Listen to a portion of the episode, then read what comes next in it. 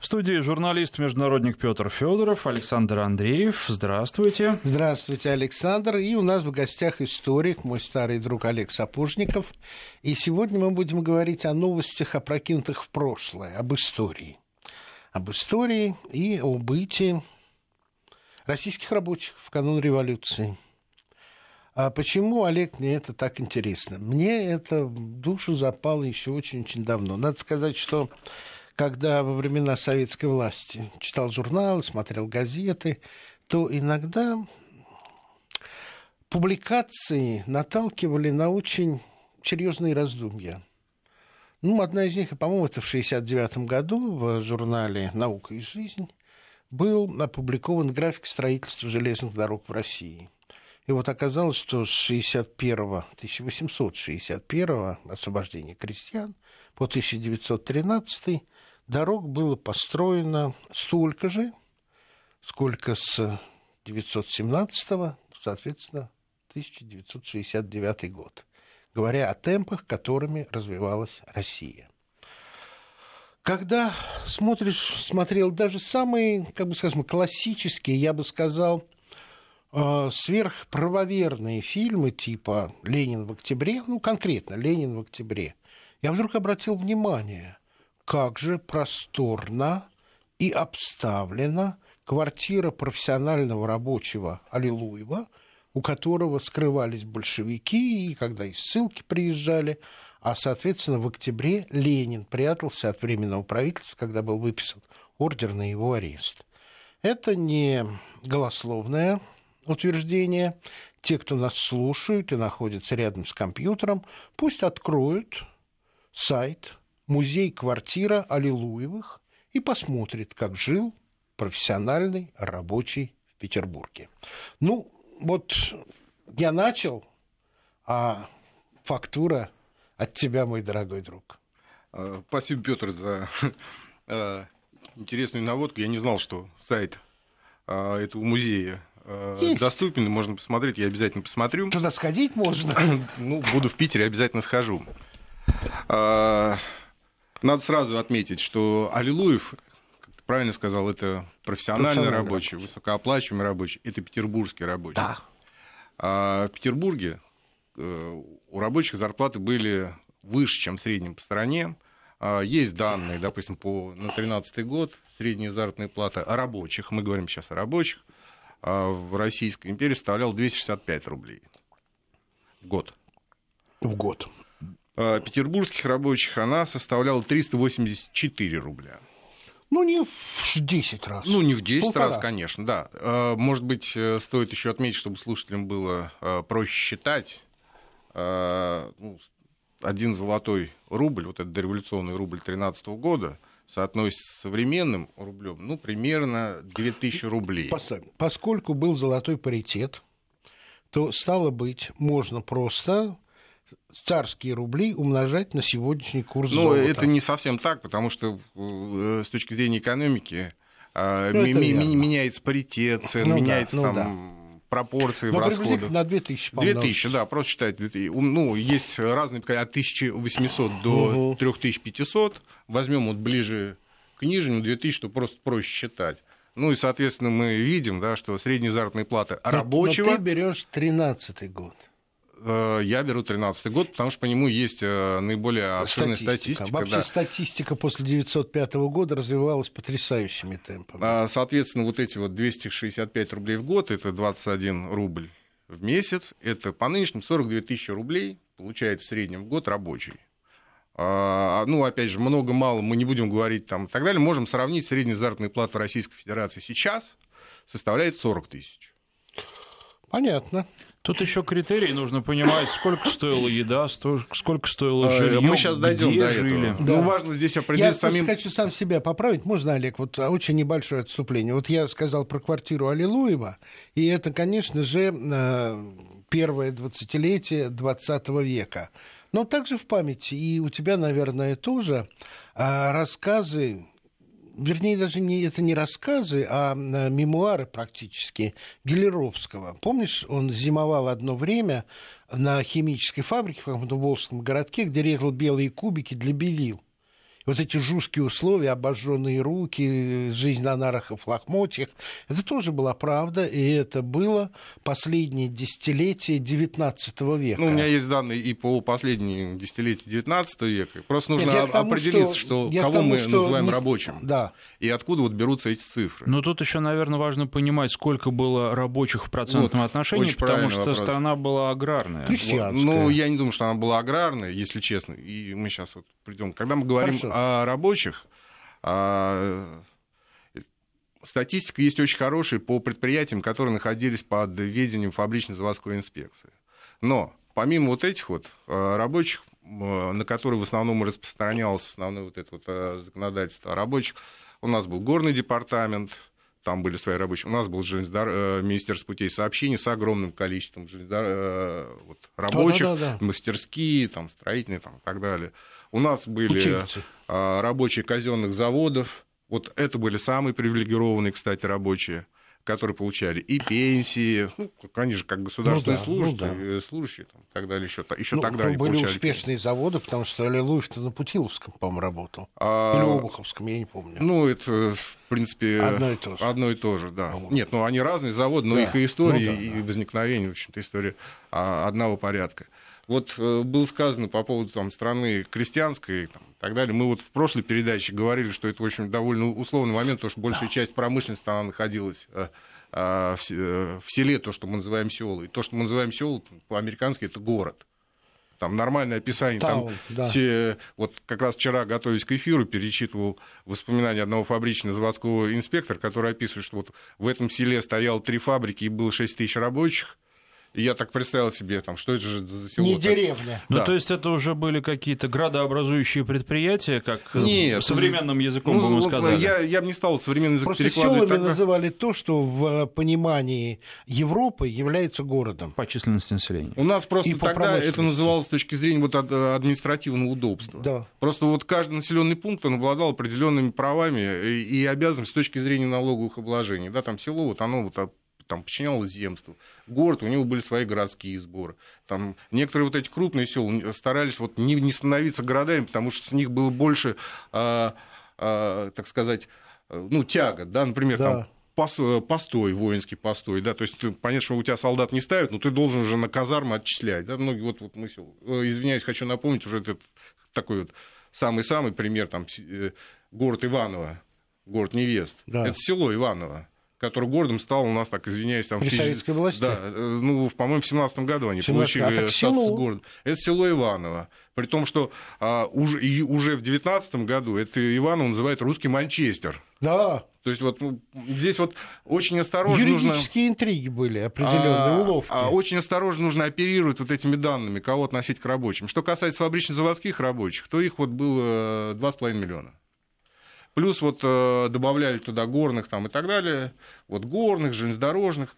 Вот, вот собственно, вот этих вот, э, вот рабочих крупных вот этих предприятий якобы получалось э, около семи.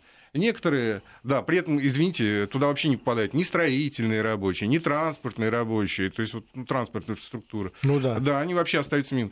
А, по разным отчетам. Вот, как... Самозанятые э, э, артели тоже? Артель туда не, естественно, не попадали. Вот этот вот, э, как вот там назвать, там, кустарь-одиночка, да, который по заказу фабрики, ну, то же самое там рабочий, который дома работает, у него там свой ручной станок, да, да, там, да. он туда тоже не попадает.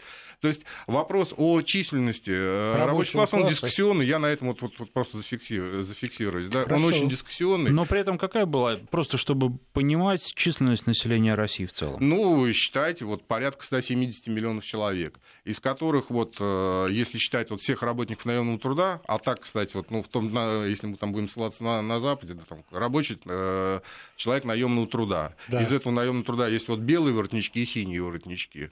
Ну, считайте, сельскохозяйственный рабочий, который там нанимается на сахарный завод, он там осуществляет, что он такой же рабочий, как и, и все да. остальные, или там в какой-нибудь там ремонтной мастерской он работает.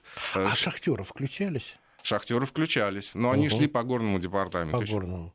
Статистика, еще раз, очень подробно распространена, э, ну, скажем, которая чаще всего оперирует, это вот статистика фабрично-заводских управлений. А, понятно, что Россия начала осуществлять промышленный свой переворот чуть позже, ну, лет на 10, там, 15 позже Германии, угу. лет на 40 позже Франции, ну, на 80 лет позже Англии. Англии. Все да. страны, которые соприкасались с промышленным, с промышленным переворотом, неизбежно сталкивались с этой социальной огромной проблемой. А, э, происходит очень быстрое изменение вот этого э, социальной структуры общества, вот приток людей в города, возникают, естественно, вот эти социальные проблемы, связанные с тем, там, жилье, вот это вот потребление вот там всяких социальных благ, а, вот эта вот скучность людей, вот, э, ну, в основном это скучность, она, э, ну, это эпидемия и, и все такое и, прочее. наверное, определенные психологические травмы после жизни э, на природе, на воле, вот. чистый и... воздух. Ну, тут, наверное, травмы казармы, для рабочих, которые уже рабочих работали, говорю. потому что у них появляется жесткая конкуренция с теми, кто я приезжает. Не про физические травмы, я про то, что... Нет, я тоже, я про то, что... Меняется среда обитания. На их место появляются другие руки, которые хотят, э, готовы работать за меньшие деньги. Ну, собственно говоря, мы тоже сталкиваемся, да, там, с мигра... вот, э, проблема миграции, она тоже отчасти, вот это, да, это некая да. такая вторая или третья волна вот этой вот при, при, прибытия дешевой рабочей силы. А, я просто о чем хотел э, сказать, что вот это вот социальное напряжение, которое, несомненно, возникает, и резкое изменение социальной среды, оно, конечно, порождает вот, вот эту ситуацию, которую, ну, например, марксисты ее считали вот, вот, вот революционной, да, что вот, вот появился пролетариат, который не, тот же Энгельс не отождествлял с рабочим классом, он его считал угу. вообще частью рабочего класса. Угу. Да, что вот прежний рабочий класс, который богатый, ему на, на смену пришел вот то, что как раз и было сказано. Вот это вот дешевая готовая работа да, за копейки, да. у которой нет ничего, кроме своих цепей там, и так далее. Угу. Но история показала, что вот этот вот период, вот этой, а, вот эту адаптации общества, да, он занимает а, а, полтора-два поколения. Через полтора-два поколения у вас этот пролетариат, он ну, фактически исчезает, потому что рабочий богатеет, он из, из, из, становится, становится более квалифицированным, да, он становится горожанином, да, он все. уже из, из, из, перестает быть только производителем, он становится и потребителем, очень важным там, для, для рынка. Вот э, как раз проблема может быть России в том, что вот этот пик вот, э, сложного положения рабочих... Неужели на войну пришел? Нет, он был преодолен. А преодоление вот этой проблемы, оно происходит как бы с двух сторон. Да, ну те же рабочие борются там да. за улучшение своего ну, положения. А с другой стороны, задача властей была. вовремя это вот улавливать эту тенденцию и э, как-то регулировать взаимоотношения наемного работника и работодателя. Там вопрос травматизма, там, а это гигантский вопрос. Правда ли, что наш рабочий кодекс был один из самых э, продвинутых в мире? Ну, есть э, такой апокриф, что якобы президент США Тафт якобы при встрече там, с, с русскими предпринимателями высказал это мнение. Но это речь идет не о рабочем кодексе как таковом, речь идет о законодательстве о больничных кассах. Оно А-а-а. было а. очень передовым, и если мы там дойдем вот дальше, там не перескакивать, то не хочу тебя, мы не хочу затронем этот вопрос. Давай. Я просто хотел сказать, что пик вот этого сложного положения, он был вот э, преодолен вот ну, наверное, вот на рубеже 19 и 20 веков. Дальше... То есть это где-то вот до 905 года? Да, да, это все вот... Э, тут есть проблема вот в этого восприятия, потому что общество, оно, как правило, чуть позже фиксирует э, вот то, Изменения. что произошло, да. Э, начнем с того, что... А литература? Литература э, русская дореволюционная это вообще не зафиксировала. И, кстати, марксистская литература этого не зафиксировала. Хочу вам напомнить, что все работы Ленина, которые, о развитии капитализма в России там, и так далее, они вообще построены... На последней трети 19 века. Да, там у него данные 1875 да. 1880 год. Более того, когда, извиняюсь, там Ленин после там, возвращения Шушинского там, уехал, в своей Швейцарии, там, не считая э, редких наездов в России, то есть вот человек вот воспринимал а ситуацию в России в основном, в общем по прессе и, более того, по оппозиционной прессе, которая, естественно, всегда это... Там... То есть вы думаете, что это неумышленно было сделано? Что неумышленно?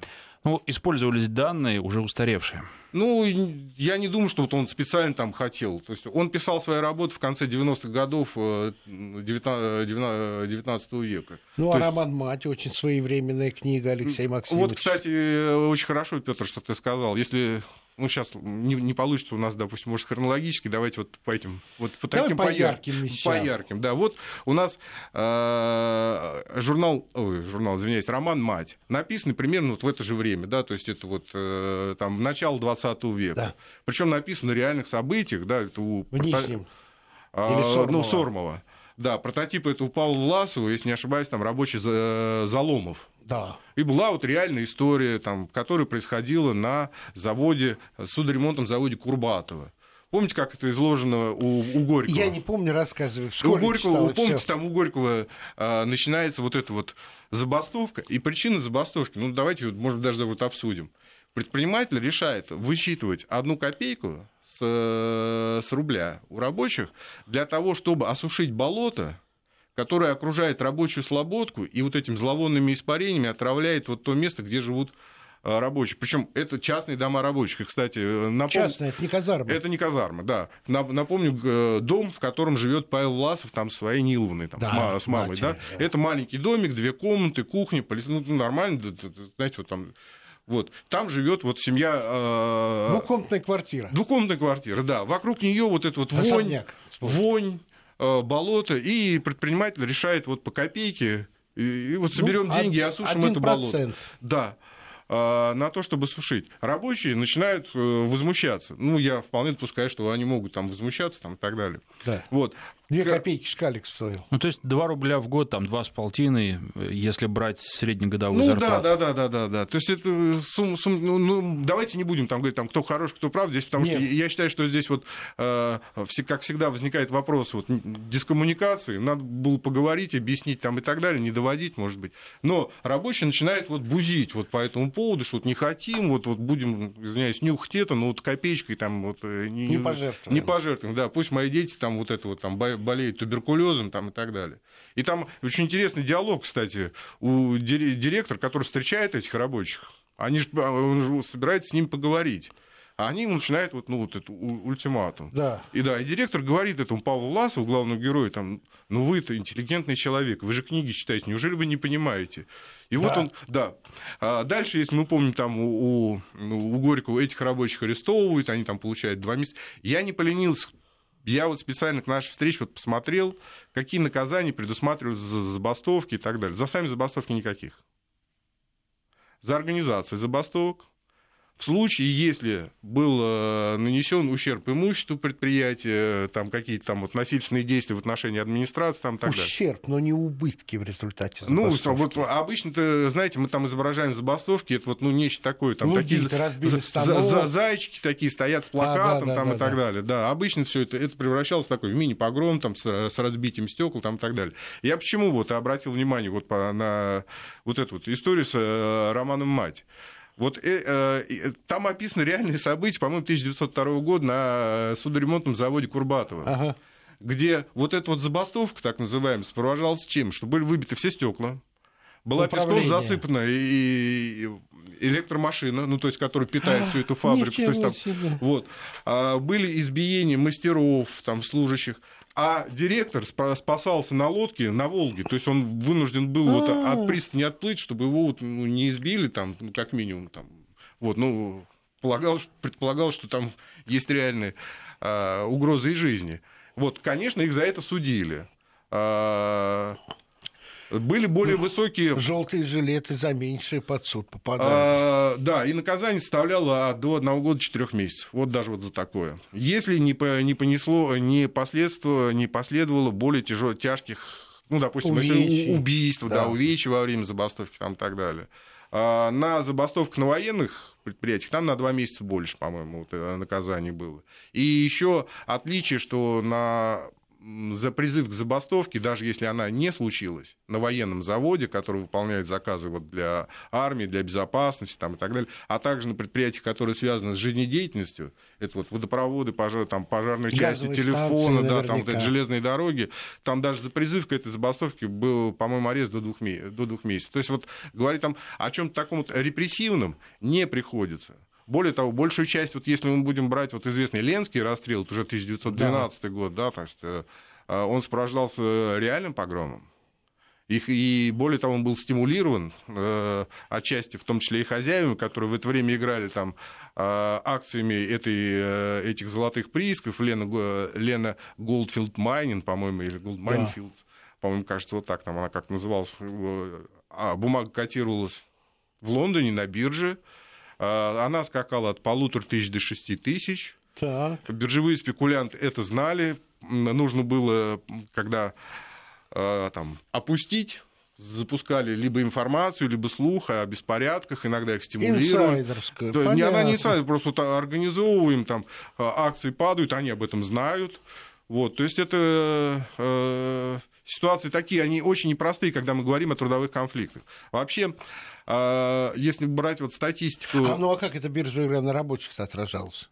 Ну как, извиняйте, а как она отражается? Вот э, ну я... что, им зарплату платили? Э, слушайте, почему, почему вообще там э, Петр, проблема в том, что забаст... с этими забастовками очень надо сильно разбираться. Почему? Потому что вот э, мы с вами говорили, что вот есть вот рабочие питерские там и такие да. всякие, да, а есть, извиняюсь, э, рабочие кадровые, которые являются постоянным штате предприятия. Есть вот те, которые заключают на э, определенный срок, обычно ну, полгода, там, от Пасхи там, там, до Покрова. Угу. Вот. И были те, которых нанимают на исполнение определенных э, ну, на какой-то определенный подряд, да, там выкопать там что-то, построить что-то, там поставить за... Ну, я условно говорю. То есть вот на, кон... на конкретный объем работ. Те, которые были, вот Аллилуев, те, да. которые кадровые, те, которые постоянные, те, которые, извиняюсь, там, к 2013 году у них и больничные кассы, и страховые отчисления, там, и так далее, им бастовать, ну, смысла нет. Ну, они, знаете, вот, вот фильм, вот трилогия... Ну, в общем, они встроены в истеблишмент-то. Ну, по большому счету, да, это вот как раз тот вот... Они белые воротнички. Ну, они синие воротнички, синий, ну, синий, высокооплачиваемые. Да, вот. А... Фильм.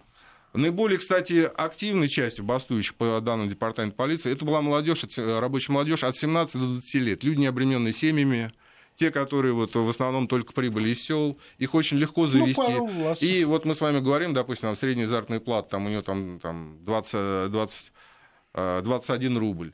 А, это средняя. У него она может быть 16. А если ему кто-то там подойдет и из, э, со стороны скажет, вот тебе 50 рублей, и вот давай мы тут организуем тут вот небольшую бузу, и вот таких Это вот 3-4. Да.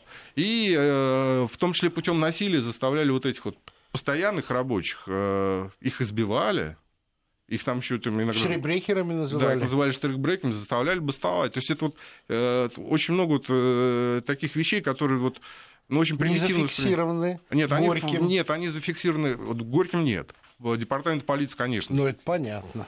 Я просто смотрю тут. На... Да, мы сейчас сделаем небольшой перерыв. Я напомню, что в студии журналист-международник Петр Федоров и историк Олег Сапожников. Перерыв на новости, несколько минут, потом продолжим.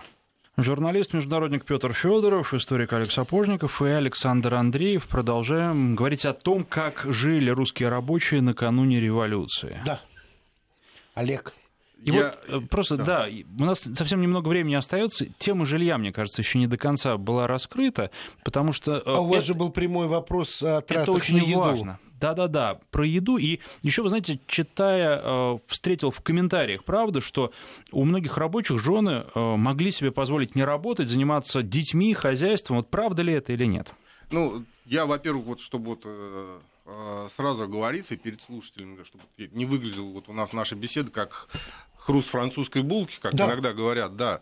А, и Аллилуев это высший слой э, рабочих. Да, квартира была 115 вот. квадратных И метров. вот как раз вот э, жилье, вот эта вот проблема э, одновременного помещения вот этого огромной массы, вот этой миллионной массы, которая пришла вот эти в города, где она там должна жить, одна из самых главных проблем.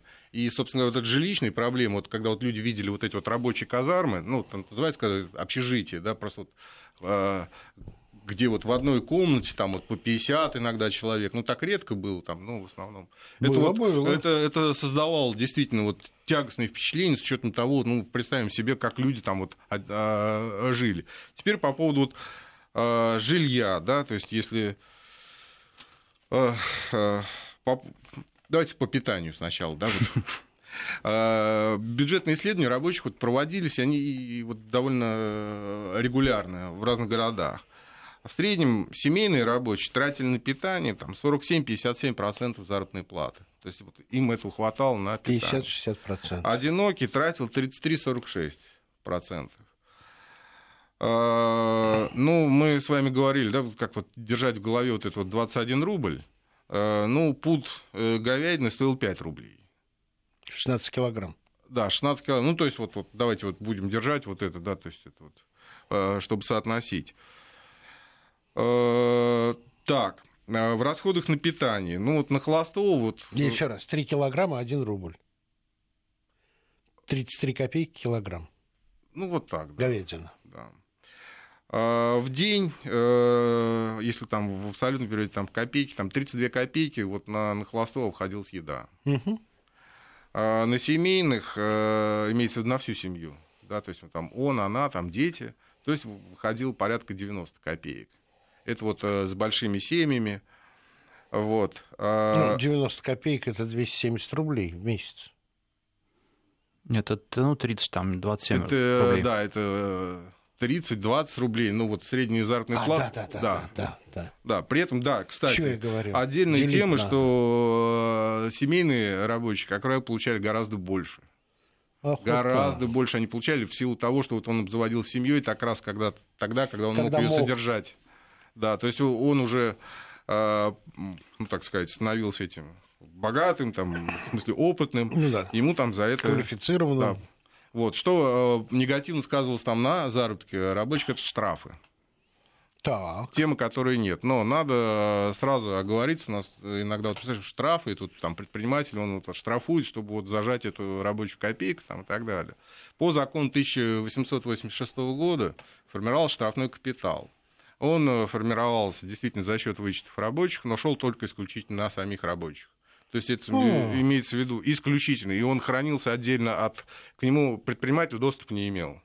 Расходы по этому штрафному капиталу осуществлялись лишь при подписи фабричного инспектора и, и только на эти самые вот что, типа на больничный или на премиальный. То есть это не средство заработать на рабочих, Нет. а только средство Нет. воздействия и А, поддержания средства- дисциплины. Средства а воздействия. да. штрафы, опоздание, брак, что? На- Было три группы штрафов, если мы будем говорить, да, то есть это вот штрафы э, за прогул, Мгм. а, это вот отдельная тема, штрафы за нарушение э, распорядка, курение в неположенном месте, там, я не знаю, там, ну вот что-то такое. Разбитие ал- напитков, Да, да, вот дисципли- да. дисциплинарные такие вещи, Да. но связанные с нарушением по, по, по- Распорядка. по порядку, да, распорядка. И третье это вопрос качества работы. То есть, если там вот человек вот там запорол, там что-то вот там а, сделал Бракодел. брак, да, бракодел, да, то есть его штрафовали. А штрафы не должны были превышать э, 30% заработка. Мгм. Это был при- вот просто вот предел. Предел. А, да, ну, естественно, за одно и то же нельзя было тебя там наказать. Дважды. Дважды, да. И еще раз, вот формировал штрафной капитал. Но помимо, да, этот штрафной капитал был на каждом предприятии, который, как мы выяснили, там расходует на рабочих. Но помимо этого был еще имперский штрафной капитал, который формировался за счет наказаний предпринимателей. Потому что фабрично-заводская инспекция, так называемая, она же там не... Она же нарушений-то видела, и более того, искала-то у предпринимателей. И То предприниматель есть мог... за нарушение охраны труда Да, он мог и сесть. А, предприниматель. Предприниматель мог... Я бы сейчас все статьи не вспомню, но, например, было категорически запрещено платить рабочим всяким там товарам, там вот А как же продуктовые лавки? Сейчас И мы об этом говорим. Мы сейчас, мы сейчас об этом поговорим. Э, Запрещено было выдавать заработную плату в виде вот этих. Вот. А, Если первый раз это происходило, вот пе- вот первый, второй раз а, оштрафовался, третий раз он садился на три месяца. Вот. Но если после первого раза возникли беспорядки, то есть рабочие возмутились, он садился сразу. А, То есть, ну, понятно, что там хорошие адвокаты могут его там и отмазать, Ну там, и да, так далее, ну но от да. штрафа он не, не мог уйти. ну, в принципе, Теперь по поводу- было теперь по- обоюдоострым. Обоюдоострым. И был э, имперский штрафной капитал, который управлялся, там, и, извиняюсь, там его подписывали э, министр торговли и промышленности, под ним был вот этот ведомство, который управлял этим э, имперским штрафным капиталом. Теперь по поводу, вот очень важный вопрос, Петь, поднял. вот он очень-очень важный, и с этого, наверное, и русское рабочее законодательство и началось. Вот эти вот попытки предпринимателей обмануть рабочих, Да. а, всучить им вот в виде вот этих вот в этих фабричных лавках что-то, а еще и в три дорого. Ага. Вот. А потом, когда он приходит под расчет, под расчет получается, что ты, а, ты Все потратил в всё лавке. потратил, еще и должен там. То есть вот это вот. Ага, ага. Вот. А Как раз вот по указанному мной закону 1886 года был наведен порядок с этими фабричными лавками. Было запрещено вообще там продавать вот что-либо, кроме товаров необходимых. Даже не продавать, а вот давать в долг. Ага, да-да, То есть главное, ты- это в Да, долг. вот этот вот э, разговор там э, записать на книжку, Мгм. запишите мне на книжку. На книжку. Да, но при этом предполагалось, что э, это не должно превышать 50%, то есть вот его плату он не мог брать, чтобы вот он не, не залезал в долги. А, Ну, Были нарушал. проблемы, иногда даже вот не то, чтобы... Алкоголь-то продавали? Нет, в фабричных лавках было запрещено. В фабричных лавках э, было запрещено продавать пиво можно было, в алкоголь, вот водку там и так далее, то есть вот крепкий э, было запрещено. А, Более того, их потом даже убрали, и убрали товары, то, что называется вот роскоши. Ну, представьте, вот деревенский А. парень, вот он приехал, вот он там увидел гармонь. Примеру, Да. да. вот ему хочется ее купить, а тут ее в кредит тебе Тальянка. дают, да, очень похоже, кстати, на эти вот кредитные безумие иногда вот некоторых людей наших, да, которые вот в кредит вот набирают, набирают, набирают, потом оказывается, что вот им, им жить ты с чего ты будешь там, и у тебя все вот все, что у тебя есть, ты за это все Да. должен платить, еще должен. Вот чтобы не было вот этого кредитного безумия, а, сами фабричные лавки на территории предприятия, они были ограничены. Это вот продукты питания, а цены эти, на эти продукты питания, э, продукты питания утверждались фабрично-заводской инспекцией. Мгм. А, одежда имеется в виду вот та, которая вот, э, то, что сейчас мы назвали, может быть, casual, там, и спецовка, ну, то есть вот это вот, ну вот, э, вот лавка около дома, вот наши вот магазины, вот, которые вот, Шаговой, доступности. шаговой доступности, да, то есть вот не, не больше, да, и за завышенным алкоголем еще, ко всему прочему. Вот. И э, нарушения вот в этих лавках, они являлись одними из самых, э, так сказать, вот, э, серьезно изучаемых э, фабрично-заводской инспекции. Потому что это самое первое было. Ну да. Да, за- законодательство началось с запрещения ночного труда детей и женщин, и вот э, порядка в этих фабричных лавок и выдачи рабочих книжек, в которые рабочий имел на руках... Открытый кредит. Нет, рабочая книжка имелась в виду, что у него на руках находятся условия его договора найма, А. и там отмечали все заработ...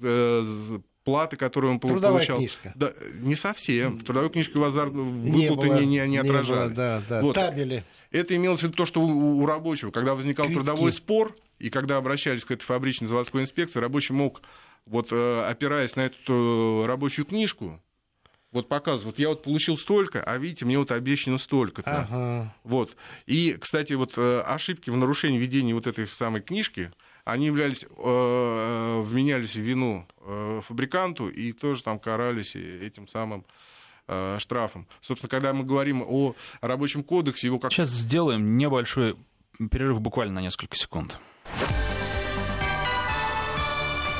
Вести ФМ. И Рабочий продолжаем. кодекс.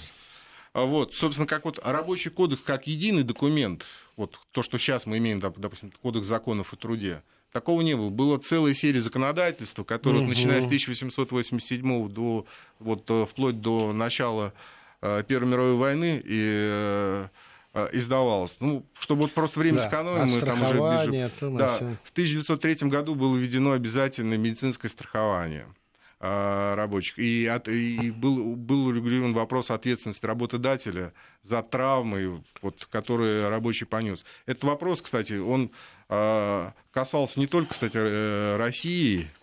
Там, он, это, это вообще по ну, всякая промышленная деятельность сопряжена с травматизмом. Вот у меня вот тут есть данные, например, что э, в Германии в 1902 году 403 тысячи э, вот этих всяких Случаев на да, да, и из них 3 тысячи смертных. Ты. Вот. В России, ну, это только по фабрично-заводским рабочим помним, да, что они э, меньшую долю там, 98 тысяч, из них полторы тысячи смертей. Э, Тогдашние публицисты, они более внимательно смотрели там на статистику, на, я имею в виду на рабочие, чем наши современные. Наши мы все больше какие-то другие абстрактные вещи там Да. обсуждаем. Вот. Там было подсчитано, что потери, вот ну той же Германии от э, этих самых от рабочих травм, вот именно сме- сме- больше, чем вот франко-прусская война и там вот, австро-прусская война вместе взятые. А еще важнейший вопрос продолжительность рабочего дня. Какой она была? Вот очень хороший вопрос, и, и на самом деле непростой. Борьба вот эта, мы знаем, там 8-часовой требование 8-часового рабочего дня э, является там основным, и мы, в общем-то, его признаем как одно из важных э, завоеваний революции. Просто к моменту, вот, э, когда революция провозгласила 8-часовой рабочий день, он, по-моему, был провозглашен только в Норвегии.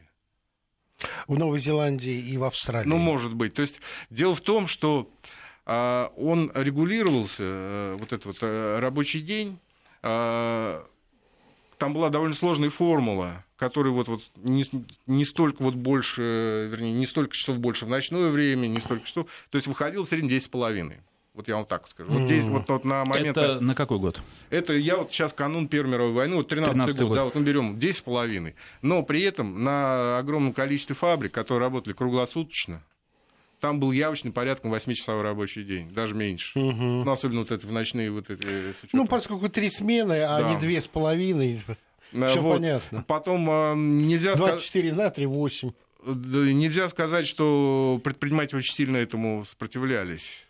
А, там, где это было необходимо, особенно вот в точных, вот, ну, условно, Аллилуев, я думаю, что он, ну, может, он 9 часов работал. Почему? Потому что, когда вы делаете очень сложные, ответственные вещи, то... Он, по-моему, уже мастером был вообще. То внимание, ваше внимание, он притуп, притупится. У вас да, уже пойдет просто брак, пойдет. и здесь особого смысла нет. На каких-то вот других вот там работах, ну да, может быть. А, женщина было запрещено в ночное время. Приводил к курьезам, кстати, да, то есть... Э, а, ну, например, был э, законодательство, оно не было целостным, ты сказал, это не был да. кодексом, оно как очень противоречивым было. Почему-то нельзя было, допустим, женщинам ночью работать на волокнистых всяких там, вот там, ага. вот. А, но на бумажных фабриках можно было. Mm. И они делают одно и то же, да, там сушат, там условно, там вот эти вот, да. там бумажную Барабаны, массу на барабан, да. да, и там, и там. То есть а, ни в коем случае нельзя говорить, что оно было идеальным, но оно ничуть не было отсталым. Вот я имею в виду mm-hmm. российское рабочее законодательство. А, кстати, вот по медицинскому обеспечению, вот, не знаю, не успел тебе сказать, Э, вот э, это отдельный фактор, который часто забывают. Вот это существование так называемой фабричной медицины, которая, в общем, да. в советское время-то вот она... Ну, то есть у каждого предприятия же был вот там своя поликлиника, да, там заводы, там, в смысле больницы, поликлиники да. там, и так далее. Я когда работал, кстати, на заводе, да, у нас там своя заводская больница была гораздо лучше, чем вот эта там городская. Там, а, так вот, расходы на лечение рабочего средние – Э, по фабричным заводским рабочим составляли 6 рублей в год на одного рабочего. Вот, вот, вот если угу. возьмем всех рабочих расходы. поделим расходы. А, на, Хозяина. Э, ну, хозяев, вот, э, администрации. администрации, да. На горнозаводских 6 рублей 72 копейки. Если мы умножим на 2 тысячи, да, то есть, то есть получим современную, мы переведем это в 12 тысяч рублей вот в среднем на одного рабочего. Это вот социальная медицина. И вот вы знаете, вы это говорите, я просто читаю, я у нас только... опять времени мало остается. Давайте, я, давайте. я сейчас только одну вещь скажу. Я специально посмотрел, сколько сейчас составляет по УМС. Она составляет 11 тысяч. Тык в тык не тык в тык, там 12 тысяч все-таки, извиняюсь. Ну, а тут да, вот, да. а тык в тык это вот где как раз больше к 11. Ну да. И извиняюсь. вот слушатели наши пишут э, один вопрос. Почему же тогда революция случилась, если так все здорово было? Это первое. И второй пишет, это уже не вопрос, а скорее утверждение, революции делаются с жиру и от скуки. Так ли это? Правильно ли ну, это я, позиция? Честно говоря, мы постоянно, когда с Петром говорим, мы говорим о революции, если так все а, плохо, почему революция. Знаете, вот Франция благополучная страна, что они там вот десятые выходные ходят, вот, субботу десятую ходят. субботу выходят, вот там какие-то там желтый жилет даже. А, Причем, кстати, там тоже в основном тут эти вот социальные и да? рабочие там да? требования. Ну вот так вот получается. Почему в семье бывают скандалы? Вы можете вот э, сказать вот закономерность там скандала? Нет, ну потом все-таки давайте учитывать, что обе революции происходили на фоне ведущейся войны. И а, когда, собственно, начинаешь а, мы об этом говорили, революция 17 года, февральская, рабочие, движущей силой не были рабочие, движущей силой были запасные полки.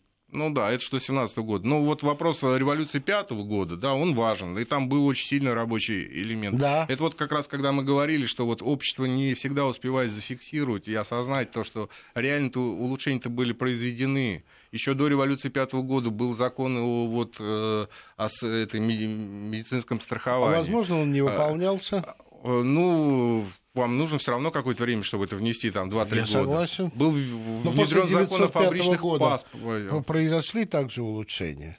Да, конечно. Вот. Но они происходили в основном на базе того, что Знаешь, было... я э, однажды э, потерял, к сожалению, книгу о Сикорском, Игорь Иванович, да. о конструкторе. И э, вот там э, был приведен проект А, а это не Аэроград, это завод Руссобалта, который собирались из Риги перевести в Москву. И планировался, планировался на, этом, э, на этой территории Руссобалта и столовые, и прачечные, и детские сады, и ясли, и медицинские учреждения. Петь, ну, здесь я не думаю, что нужно там смотреть какие-то планы. Если нет. вы посмотрите любой крупный завод, вот нет, Путиловский, нет, мы его упоминали. Это все, это, все, это все начиналось строить. Сейчас это завод Хрунчева. Нет, и, и... но я к тому, что э, э, что тебе не понравилось в моих словах? Я к тому, что мысли о том, чтобы сделать жизнь спокойнее и комфортнее, она была. И Морозов строил э, казармы вполне э, пристойные. Речь не только о казармах. Вот у меня тут есть, допустим, данные, вот мы тут говорили... Я тебя не буду больше перебивать, рассказываю. Самое интересное, время мало остается. Вот, допустим, описание Петровского завода русско-бельгийского общества «Донбасс». Это вот самое-самое, где вот, вот, вот шахтеры и все такое. Три тысячи рабочих. 40 каменных домов для 110. Это вот самый выдающийся рабочий. Это не, не случай, это рабочих мы сейчас говорим. Это, э, что представляет из себя эти дома? 3-4 комнаты, кухня, кладовая. 36 домов э, с четырьмя однокомнатными квартирами э, и казармы. Вот эти вот для с кубриками, да, да, там для, на 6, на 8, на 12 человек. А, обычный вот для большой фабрики предполагается наличие своей больницы, своих домов, а, своей бани, своих магазинов. А, в некоторых фабриках, например, на, на фабрике «Треугольник», вот это, помните, была резиновая да. фабрика, да, а, рабочие получали, помимо всего, бонусы.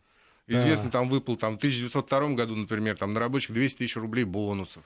Это вот акционеры делятся да, прибылью. Шины, говорят, дело не хуже а, да. Пирелли. А, Э, те, это зависит, понимаете, вот если вот он умный предприниматель, он понимает, что вот если вот у него рабочие будут пить, вот пить, квасить, то, что да. квасить, да, они у него и работать будут плохо. Поэтому те, вот, которые умные, они старались создавать вот то, что называется народный дом, а народный дом это вот этот дом культуры или клуб, да.